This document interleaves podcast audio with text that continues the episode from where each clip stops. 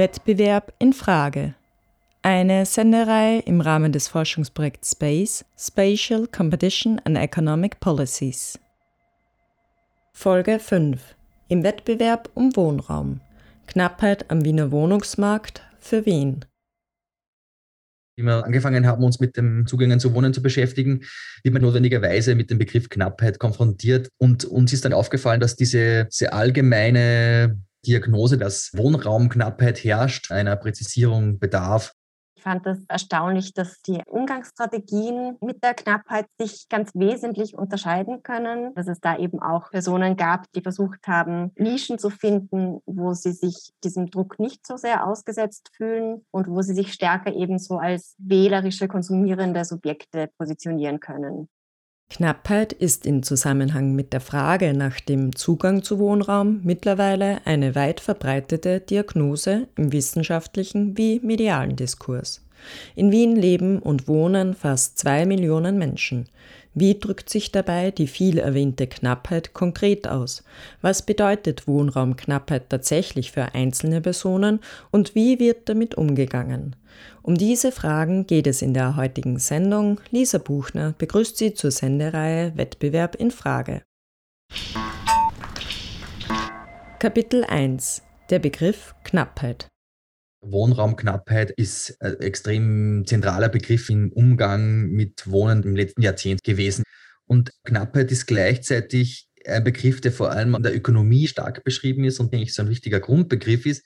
Georg Wolfmeier arbeitet am Institut für europäische Ethnologie an der Universität Wien und ist Teil des Leitungsteams im Forschungsprojekt SPACE, Spatial Competition and Economic Policies. Gemeinsam mit Kollegin Anna Rogojanu, ebenfalls vom Leitungsteam des Projekts, hat er sich mit dem Begriff der Knappheit in Zusammenhang mit dem Wiener Wohnungsmarkt auseinandergesetzt. Die Idee der Knappheit als wesentlicher Zusammenhang in der Wirtschaft ist dabei unter anderem durch den Ökonomen Lionel Robbins geprägt.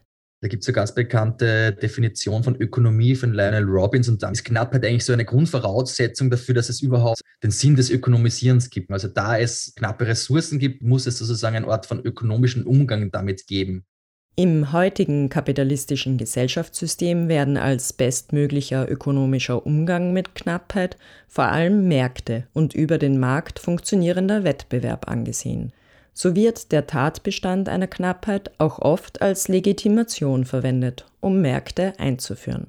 In diesem Zugang zur Knappheit ist aber Knappheit eigentlich immer sozusagen eine Voraussetzung. Also es wird davon ausgegangen, dass äh, Güter knapp sind und die Frage ist dann sozusagen, wie man mit diesen knappen Gütern umgeht, wie man die Allokation dieser knappen Güter betreibt. Es gibt es aber nur aus sozial- und kulturwissenschaftlicher Perspektive ganz andere Zugänge zur Knappheit, die weniger sozusagen jetzt von der Voraussetzung von Knappheit ausgehen, sondern eher danach fragen, wie diese Knappheit zustande kommt. Dabei muss man Knappheit vor allem auch von anderen Begrifflichkeiten wie Endlichkeit und Seltenheit, mit denen er oft vermischt wird, differenzieren, so Georg Wolfmeier. Seltenheit meint einen geringen Anteil an einer Grundgesamtheit und Endlichkeit ist ein Ausmaß, dessen Grenzen man schon absehen kann. Und Knappheit ist aber ein Begriff, der nicht als absoluter Begriff Sinn macht, sondern nur in Bezug auf eine Nachfrage, weil er ein spezifisches Verhältnis von Angebot und Nachfrage fasst.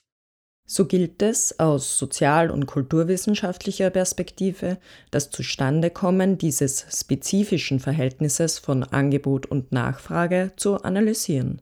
Denn Knappheit ist nicht eine natürliche Eigenschaft von irgendwelchen Gütern, das wäre eher dann sowas wie Seltenheit, sondern Knappheit ist etwas, was auf irgendeine Art und Weise sozial hergestellt ist und sozial institutionalisiert ist. Also beim Wohnen wird es eigentlich ganz deutlich. Wohnraum ist eigentlich nicht natürlich vorhanden, sondern muss natürlich hergestellt werden. Und in welchem Ausmaß der hergestellt wird, in welchem Ausmaß es spezifische Nachfragen nach spezifischem Wohnraum gibt, ist immer sozial mitproduziert. Mit diesem Blick auf die soziale Verfasstheit der Knappheit rückt schließlich auch die Politik stark in den Vordergrund, fügt Anna Rogojano hinzu. Ich würde vielleicht noch ergänzen, dass es nicht nur eine soziale Komponente hat, sondern stark auch eine politische Komponente, wenn es um Wohnraum geht. Also wenn man sich den Wiener Wohnungsmarkt anschaut, dann ist das ja ein zum Teil stark reglementierter Wohnungsmarkt. Da ist eben ein wesentlicher Teil der Wiener Wohnungspolitik steuernd einzugreifen und zu sagen, dass bestimmte Bereiche des Wohnungsmarktes quasi aus diesem Marktwettbewerb herausgelöst werden und eigenen Logiken folgen, also zum Beispiel bestimmten Bevölkerungsgruppen vorbehalten sind. Genau diese soziale und politische Komponente gab den Ansatzpunkt, sich nochmal genauer mit der bekannten Grundthese von der Wohnraumknappheit auseinanderzusetzen und zu schauen, für wen nun genau in welcher Art und in welchen Teilen des Wohnungsmarktes Knappheit herrscht und wo nicht. Ein eindrückliches Beispiel ist hier die Lockerung der Zugangsvoraussetzungen für den Gemeindebau, der normalerweise strengen Regeln unterliegt. In einem bestimmten Bereich, nämlich in Kleinstwohnungen, fiel Anfang des Jahres aber der begründete Wohnbedarf als Voraussetzung weg, um für eine solche Wohnung ansuchen zu können. Anna Rogojano weil eben genau in diesem Bereich wenig Nachfrage ist und eigentlich mehr Wohnungen verfügbar waren als Leute, die Wohnungen gesucht haben. Ähm, das heißt, das war zum Beispiel auch so eine Reaktion auf dieses Zusammenspiel von Angebot und Nachfrage in Kombination eben von Zugangsvoraussetzungen, wo das deutlich wird, dass eben allgemein von Knappheit zu sprechen mit Blick auf den Wohnungsmarkt zum Teil wenig aufschlussreich ist. Kapitel 2 Der Wiener Wohnungsmarkt und seine Zugangsvoraussetzungen für ihre Forschungsarbeit haben die Ethnologinnen Anna Rogojano und Georg Wolfmeier einerseits einen Pool von 20 Personen mit unterschiedlichen soziokulturellen und ökonomischen Hintergründen bei ihrer Wohnungssuche begleitet und interviewt. Andererseits haben sie sich die Struktur und Rahmenbedingungen des Wiener Mietwohnmarktes angeschaut. Da haben wir grob unterschieden zwischen sozialem Wohnbau, worunter Gemeindebau ebenso fallen wie geförderter Wohnbau bzw. Wohnbau, der von gemeinnützigen Bauträgern errichtet wird, und andererseits äh, dem privaten Mietwohnungsmarkt. Das Feld des sozialen Wohnbaus, also Gemeindebau und geförderter bzw. von gemeinnützigen Wohnträgern errichteter Wohnbau, macht knapp über die Hälfte des gesamten Angebots am Wiener Mietmarkt sowie rund 43 Prozent aller Wohneinheiten der Stadt aus. Eine Wohnstruktur, für die Wien international bekannt ist und die sich aus der Zeit des Roten Wiens in den 1920er Jahren ergeben hat. Da hat sich ganz stark der kommunale Wohnbau, also das, was wir als Gemeindebau kennen, entwickelt. Das heißt, die Stadt hat Baugründe angekauft und hat selbst Wohnbauten errichtet, die sie zunächst einmal an die Arbeiterschaft sehr günstig vergeben hat. Inzwischen sind Gemeindebauten aber recht breiten Schichten der Bevölkerung zugänglich. Zugangsvoraussetzungen bei Gemeindebauten sind an Einkommensgrenzen gekoppelt, die aber relativ hoch angesetzt sind. Anna Rogojano. Die Einkommensobergrenzen sind eigentlich für Gemeindebau und geförderten Wohnbau gleich hoch, nämlich so dass im Prinzip 80 Prozent der Wiener Bevölkerung darunter fallen würden. Um sich im Gemeindebau für eine Wohnung anmelden zu können, muss allerdings ein sogenannter begründeter Wohnbedarf bestehen. Also, dass man zum Beispiel in einer zu kleinen Wohnung wohnt oder sogenannte Jungwienerin ist und sich zum ersten Mal eine eigene Wohnung sucht. Wichtig für den Zugang zu Gemeindebauwohnungen ist dabei vor allem, dass ein mindestens zweijähriger Aufenthalt an einer, nämlich ein und derselben Wiener Adresse Voraussetzung ist. Das heißt, Personen, die neu nach Wien ziehen, haben keinen Zugang zum Gemeindebau erst einmal. Aufgrund eines EU-Gesetzes sind seit 2006 die Wohnungen im Gemeindebau dabei nicht mehr nur österreichischen Staatsbürgerinnen zugänglich, sondern auch der Staatsbürgerschaft gleichgestellten bzw. allen, die einen langfristigen Aufenthaltstitel haben. Die Miete für Gemeindebauwohnungen beläuft sich schließlich durchschnittlich auf 6,9 Euro pro Quadratmeter.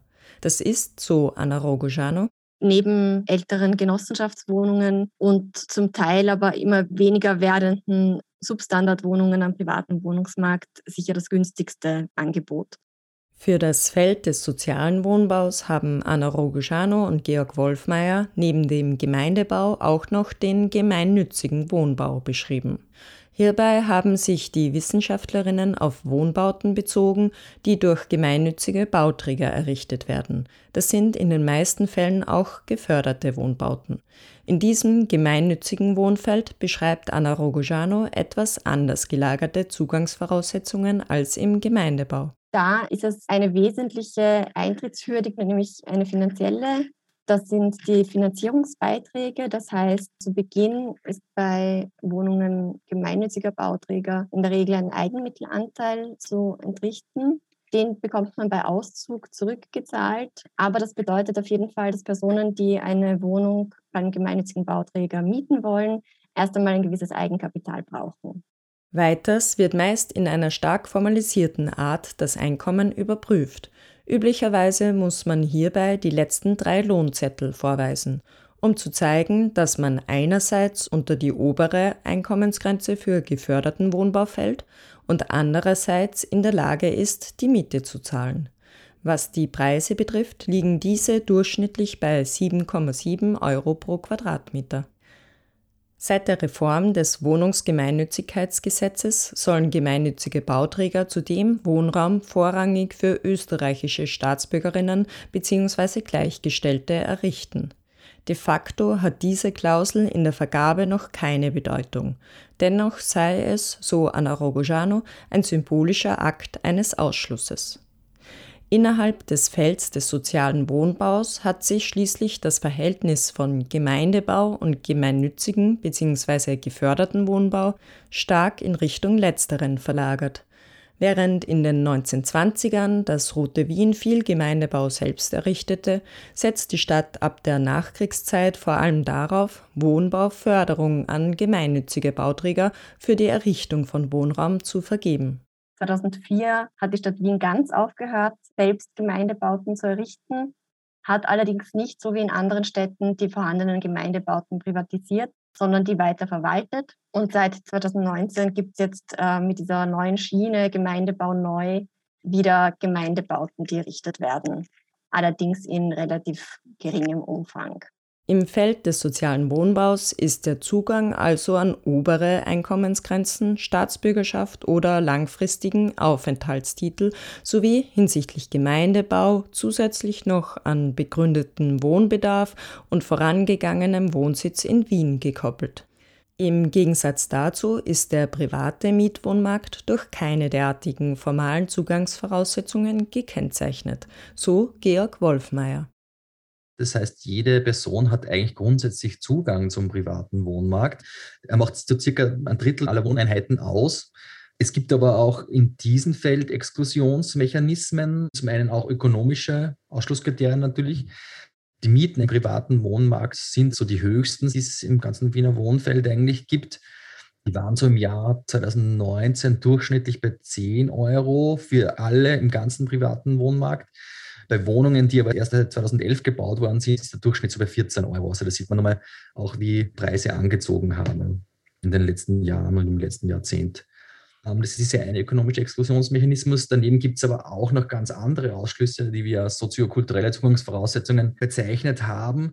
Denn auch wenn die ökonomischen Zugangsvoraussetzungen gegeben sind, sich die potenziellen Mieterinnen also die Miete leisten könnten, liegt es schlussendlich an der Entscheidung der Vermieterinnen, an wen sie ihre Wohnung vermieten wollen. Das liegt vor allem auch wiederum daran, dass es ein Vermietermarkt ist. Das heißt, dass weniger Angebot als Nachfrage gibt und sich für Wohnungen oft sehr viele MieterInnen bewerben und die VermieterInnen dann unter diesen BewerberInnen auswählen können, die Person, die ihnen sozusagen am genehmsten ist. Das betrifft, erzielt Georg Wolfmeier, oft Garantien für die finanzielle Mietfähigkeit. So verlangen Vermieterinnen Einkommensnachweise oder Bürgschaften. Bei letzterem dürfen meist nur Personen bürgen, die aus Österreich oder dem EU-Raum sind. Für Menschen von außerhalb der EU ist es so mitunter schwierig, Personen zu finden, die überhaupt als Bürgen erlaubt sind. Es ist das eine, dass man sozusagen die eigene ökonomische Stärke irgendwie beweisen muss, aber das andere ist, dass es ja dennoch nochmal abhängig ist von der Sympathie oder Antipathie der VermieterInnen. Und wenn die nicht wollen, dass eine Familie mit Kindern einzieht, wenn die nicht wollen, dass es eine Wohngemeinschaft gibt oder Personen ohne österreichische Staatsbürgerschaft oder Personen, die einfach nur einen ausländisch klingenden Namen sozusagen haben. Wenn die Vermieterinnen diese Personen nicht wollen, dann können sie mehr oder weniger einfach andere Personen aussuchen und damit werden viele Personen eigentlich vom privaten Wohnungsmarkt ausgeschlossen. Also es gibt auf jeden Fall Formen der Diskriminierung, Formen des Rassismus auch innerhalb des Wohnfeldes und vor allem im privaten Wohnmarkt, wo das viel stärker möglich ist. Die Zugangs- bzw. Exklusionsmechanismen am privaten Mietwohnmarkt sind also weniger formalisiert wie am sozialen Wohnfeld, dennoch wirkmächtig. Zugang zu Wohnraum ist hier stärker von finanziellen Hürden, sozialem Kapital sowie Sympathie oder Antipathie der Vermieterinnen abhängig. Kapitel 3 Für wen Wiener Wohnraum knapp ist. Wir gehen davon ab, dass es nicht diese allgemeine Wohnraumknappheit gibt, sondern gehen von spezifischen Wohnraumknappheiten im Plural aus. Diese spezifischen Wohnraumknappheiten haben Anna Rogojano und Georg Wolfmeier in Zusammenhang mit vier bestimmenden Dimensionen beschrieben. Erstens dem Angebot von Wohnraum, zweitens den Zugangsbeschränkungen zu diesem Angebot in den einzelnen Wohnfeldern, drittens die Verteilung der Ressourcen bei der Wohnraumsuche und viertens die individuellen Präferenzen. Das Wiener System bevorzugt dabei allgemein ganz klar Personen mit einer langen Aufenthaltsdauer in Wien. Zum einen, indem dies eine Zugangsvoraussetzung für den Gemeindebau ist, zum anderen durch die große Bedeutung von Kontakten bzw. sozialem Kapital bei der Wohnraumsuche, was vor allem den privaten Mietmarkt betrifft. Ob eine Wohnraumsuche erfolgreich bzw. wer mit Knappheit konfrontiert ist, hängt schließlich stark davon ab, welche Ressourcen und Arten von Kapital Wohnraumsuchende mitbringen. Was die ökonomischen Verhältnisse betrifft, Anna Rogojano, Bevorzugt werden auch Personen mit stabilen Arbeitsverhältnissen, mit einem regelmäßigen Einkommen, das für viele der Wohnfelder eine Voraussetzung ist. Und eine Gruppe, die prinzipiell recht breite Optionen hat, sind eben Personen mit mittlerem Einkommen. Also Leute mit sehr niedrigem Einkommen haben es schwierig, weil sie eben auf sehr günstige Wohnungen angewiesen sind, die in der Zahl begrenzt sind. Und gleichzeitig sind aber die Zugangsvoraussetzungen zum sozialen Wohnbau ebenso, dass sie wirklich einen ganz großen Teil der Wiener Bevölkerung einschließen. Neben ökonomischem Kapital und sozialen Netzwerken spielen bei den Ressourcen für die Wohnraumsuche noch andere Faktoren eine entscheidende Rolle, ergänzt Georg Wolfmeier. Wer zum Beispiel das Wissen darüber hat, wie man sich überhaupt bewirbt auf bestimmten Wohnraum, das Wissen aber zum Beispiel im privaten Wohnraum um den Umgang mit VermieterInnen, das Wissen darum, wie man sich besonders sozusagen als ideale Mieterin selbst darstellt. Aber das kann auch sowas sein wie Zeit. Also in einigen Wohnfeldern, also vor allem im sozialen Bereich, geht es stark darum, möglichst schnell sich zu bewerben auf Wohnungen und da muss man eigentlich viel Zeit dafür haben. Hierzu weiter Anna Rogojano. Wesentlich wird Knappheit entschärft durch den Faktor Zeit, nämlich nicht nur im Sinne von, wie viel Zeit hat jemand, also als Investition in die Wohnraumsuche, sondern auch, wie dringend braucht jemand eine Wohnung. Weil gerade im sozialen Feld ist es so, dass es sowohl für Gemeindebau als auch mitunter eben für Wohnungen bei gemeinnützigen Bauträgern recht lange Wartezeiten gibt. Da hat jemand, der nicht dringend nach einer Wohnung sucht, natürlich ein wesentlich breiteres Spektrum zur Auswahl als jemand, der oder die sofort eine Wohnung braucht. Also dieser Faktor Zeit hat sich in unserer Forschung als ganz wesentliches, verknappendes oder Knappheit entschärfendes Kriterium herausgestellt. Als vierter Faktor ergibt sich die individuelle Betroffenheit von Wohnraumknappheit schließlich auch aus den Bedürfnissen und Präferenzen der Suchenden, also welche Art von Wohnraum bevorzugt wird oder worauf einzelne Personen angewiesen sind. Natürlich je nach Familienkonstellation, aber auch, es kann sich auch historisch ändern, welche Art von Wohnbedürfnisse es gibt, Vorstellungen vielleicht vom idealen Wohnen. Je nachdem ändert sich natürlich auch die Nachfrage nach äh, spezifischen Wohnraum und damit auch die Knappheit von unterschiedlichen Wohnraumtypen. Kapitel 4 Der individuelle Umgang mit der Wohnraumknappheit. Was bedeutet das Zusammenspiel dieser vier Dimensionen nun konkret für Wohnraumsuchende in Wien? Zur Veranschaulichung haben Anna Rogojano und Georg Wolfmeier vereinzelte Fälle mit jeweils recht unterschiedlichen Hintergründen genauer betrachtet. Eine der Interviewpartnerinnen wohnte bereits in einem Gemeindebau und war ohne Zeitdruck auf der Suche nach einer gemeinsamen Wohnung mit ihrem Partner. Sie hätte sich eigentlich von ihrem Einkommen her auch eine Wohnung am privaten Wohnungsmarkt leisten können, hat aber, und das ist vielleicht ein interessanter Aspekt, es abgelehnt, am privaten Wohnungsmarkt eine Wohnung zu suchen, weil sie von ihrer politischen Einstellung her der Sozialdemokratie nahestehend gesagt hat, sie möchte nicht irgendwelchen Immobilienhaien das Geld in den Rachen schieben, sondern die Stadt Wien hat eben ein Angebot an sozialem Wohnraum und das möchte sie auch nutzen. Und innerhalb dieses Angebots war sie dann eigentlich sehr, sehr wählerisch, konnte sie sich aber eben auch leisten, wählerisch zu sein, weil sie keinen Zeitdruck hatte. Zudem versuchte die Interviewpartnerin eine Nische zu finden, in der sie meinte, weniger starker Konkurrenz ausgesetzt zu sein. Letztlich fand sie eine ältere Bestandswohnung bei einem gemeinnützigen Bauträger. Was so ein Bereich war, in dem sie das Gefühl hatte zumindest, dass es weniger Konkurrenz dort gibt. Und ganz im Unterschied dazu hatten wir eine andere Interviewpartnerin, die auch in einem Gemeindebau gewohnt hat, aber in einer finanziell wesentlich prekäreren Situation. Also sie war wirklich darauf angewiesen, eine sehr, sehr günstige Wohnung zu finden und sie war auch dadurch, dass ihre Töchter ausgezogen sind, darauf angewiesen, schnell eine neue Wohnung zu finden, weil sie sich eigentlich die Miete der alten Wohnung ohne ihre Töchter nicht mehr leisten konnte.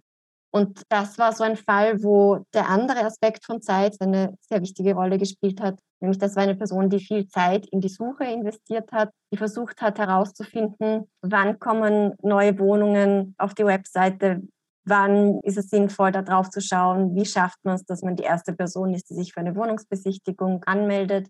Diese Interviewpartnerin hat letztlich auch ihre Ansprüche an die Wohnung stark im Verhältnis zu ihren Möglichkeiten und dem Angebot ausgehandelt und hinsichtlich ihrer Präferenzen Abstriche gemacht.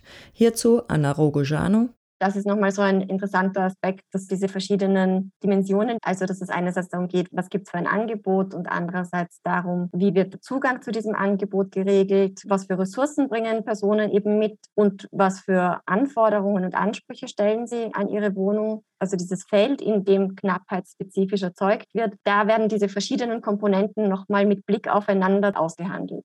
Dies gilt auch für den privaten Mietwohnungsmarkt, wobei hier ganz andere Dynamiken und Umgangsstrategien wirksam werden, so Georg Wolfmeier. Am privaten Mietwohnmarkt gibt es eigentlich keine formalen Zugangsvoraussetzungen. Jede Person hat eigentlich Zugang. Deswegen wird diese Kategorie oft auch zu so einer Art Restkategorie, wo eben Personen Wohnraum suchen, die sonst keinen Zugang haben. So war ein anderer Interviewpartner, ein junger Studierender aus Istanbul, der gerade erst für das Studium nach Wien gezogen ist, auf den privaten Wohnmarkt angewiesen, wo er intensiv nach Wohnraum gesucht hat. Interessant ist in seinem Fall eigentlich, dass er mit relativ hohem ökonomischen Kapital ausgestattet ist. Dadurch steht ihm eigentlich ein großer Teil des privaten Wohnmarktes zur Verfügung. Aber wie schon vorher erzählt, spielen eben nicht nur die ökonomischen Zugangsvoraussetzungen eine Rolle, sondern auch die soziokulturellen und das ist in seinem Fall sehr sichtbar. Zum einen eben, davon hat er ausführlich erzählt, dass es eigentlich ein großes Problem war, den zukünftigen Vermieterinnen diese eigene ökonomische Stärke sozusagen zu vermitteln. Er hat deswegen auch seinen Vater dann im Laufe des Suchprozesses mitgenommen bei Wohnungsbesichtigungen, der als Person für dieses ökonomische Kapital garantieren sollte, was aber auch nicht so gut funktioniert hat. Sie haben dann sogar versucht, die Miete für ein Jahr vorzustrecken, was aber dann eigentlich ein bisschen nach hinten losgegangen ist und wie der Interviewte geschildert hat, dann oft auch als etwas unheimlich oder angeberisch herübergekommen ist. Neben dieser Schwierigkeit, das eigene ökonomische Kapital zu beweisen, spielten auch kulturelle Aspekte eine Rolle. In Zusammenhang mit diesem kulturellen Kapital hat der interviewte Wohnraumsuchende deshalb öfter seine österreichische Freundin zu den Wohnungsbesichtigungen mitgenommen, was teilweise funktioniert hat. Insgesamt, das ist uns immer wieder untergekommen in Interviews, dass am privaten Mietwohnmarkt es vor allem darum geht, eben einen besonderen Eindruck auf die potenziellen Vermieterinnen zu machen und ein oft auch implizites Bild eines idealen Mieters, einer idealen Mieterin zu erfüllen. Das haben dann die Wohnraumsuchenden eigentlich im unterschiedlichen Ausmaß diese Wettbewerbssituation, die es ja in diesen Momenten gibt, inkorporiert und versucht auch durch ihr eigenes Tun, durch ihr eigenes Handeln, durch ihr eigenes Auftreten eine möglichst gute Position in diesem Wettbewerb rund um Wohnraum zu erhalten. Dieses Annehmen der Wettbewerbssituation in unterschiedlichem Maß, das sich selbst im Wettbewerb wahrnehmen und entsprechend handeln, beschreiben Georg Wolfmeier und Anna Rogoschano als subjektive, performative Verwettbewerblichung.